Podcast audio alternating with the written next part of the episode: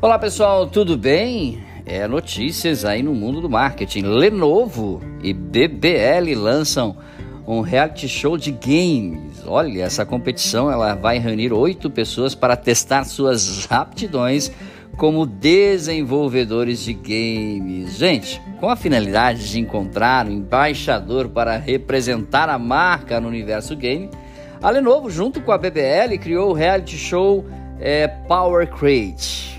Ok? A competição reunirá oito pessoas em uma mesma casa com a finalidade de desenvolver, produzir e organizar uma competição de jogos eletrônicos, ok?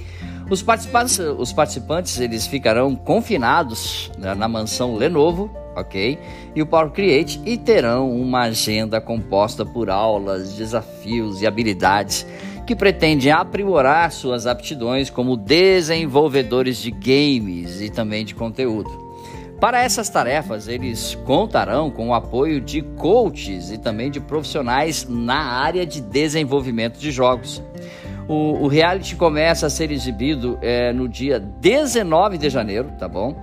E terá um total de quatro episódios que vão ao ar sempre às quartas-feiras, tá? Às 8 da noite, nos canais do YouTube e também do TikTok da Power Play, Power to Play, né? Que ela é escrito com P-H-R-2 e a palavra play em inglês.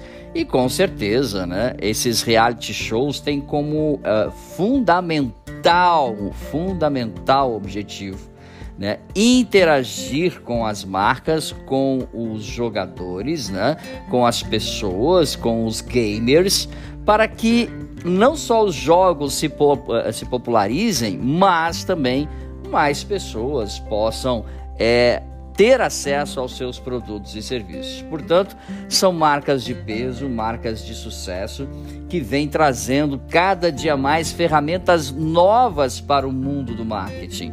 Ferramentas que você pode utilizar no seu dia a dia, que são às vezes ferramentas simples, né, mas que têm um poder muito grande de agregar valor de tanto de venda como também valor de negócio às empresas.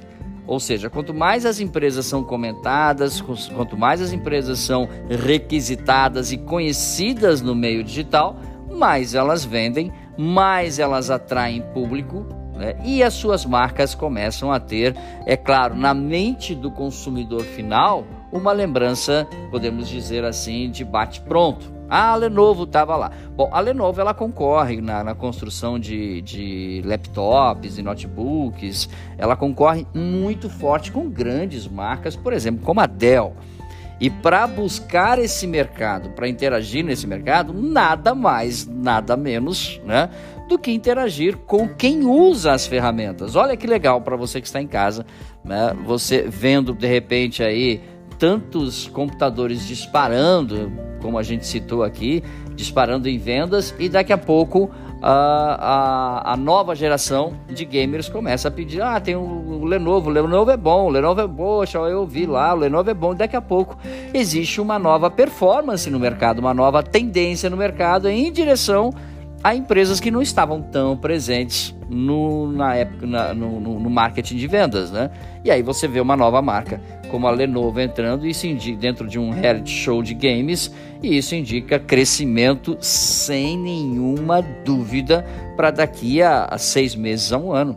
Crescimento é, de vendas, crescimento de percepção de, de marca, né? Perce, é, crescimento de market share e também, por que não dizer, crescimento de faturamento e de valor na bolsa. Pois é, isso tudo está envolvido com a percepção que a marca tem de mercado, tá bom? Mais dicas sobre marketing, podcasts e vídeos você encontra no site dbmarketingdigital.com.br. Um grande abraço, até nosso próximo encontro. Tchau, pessoal.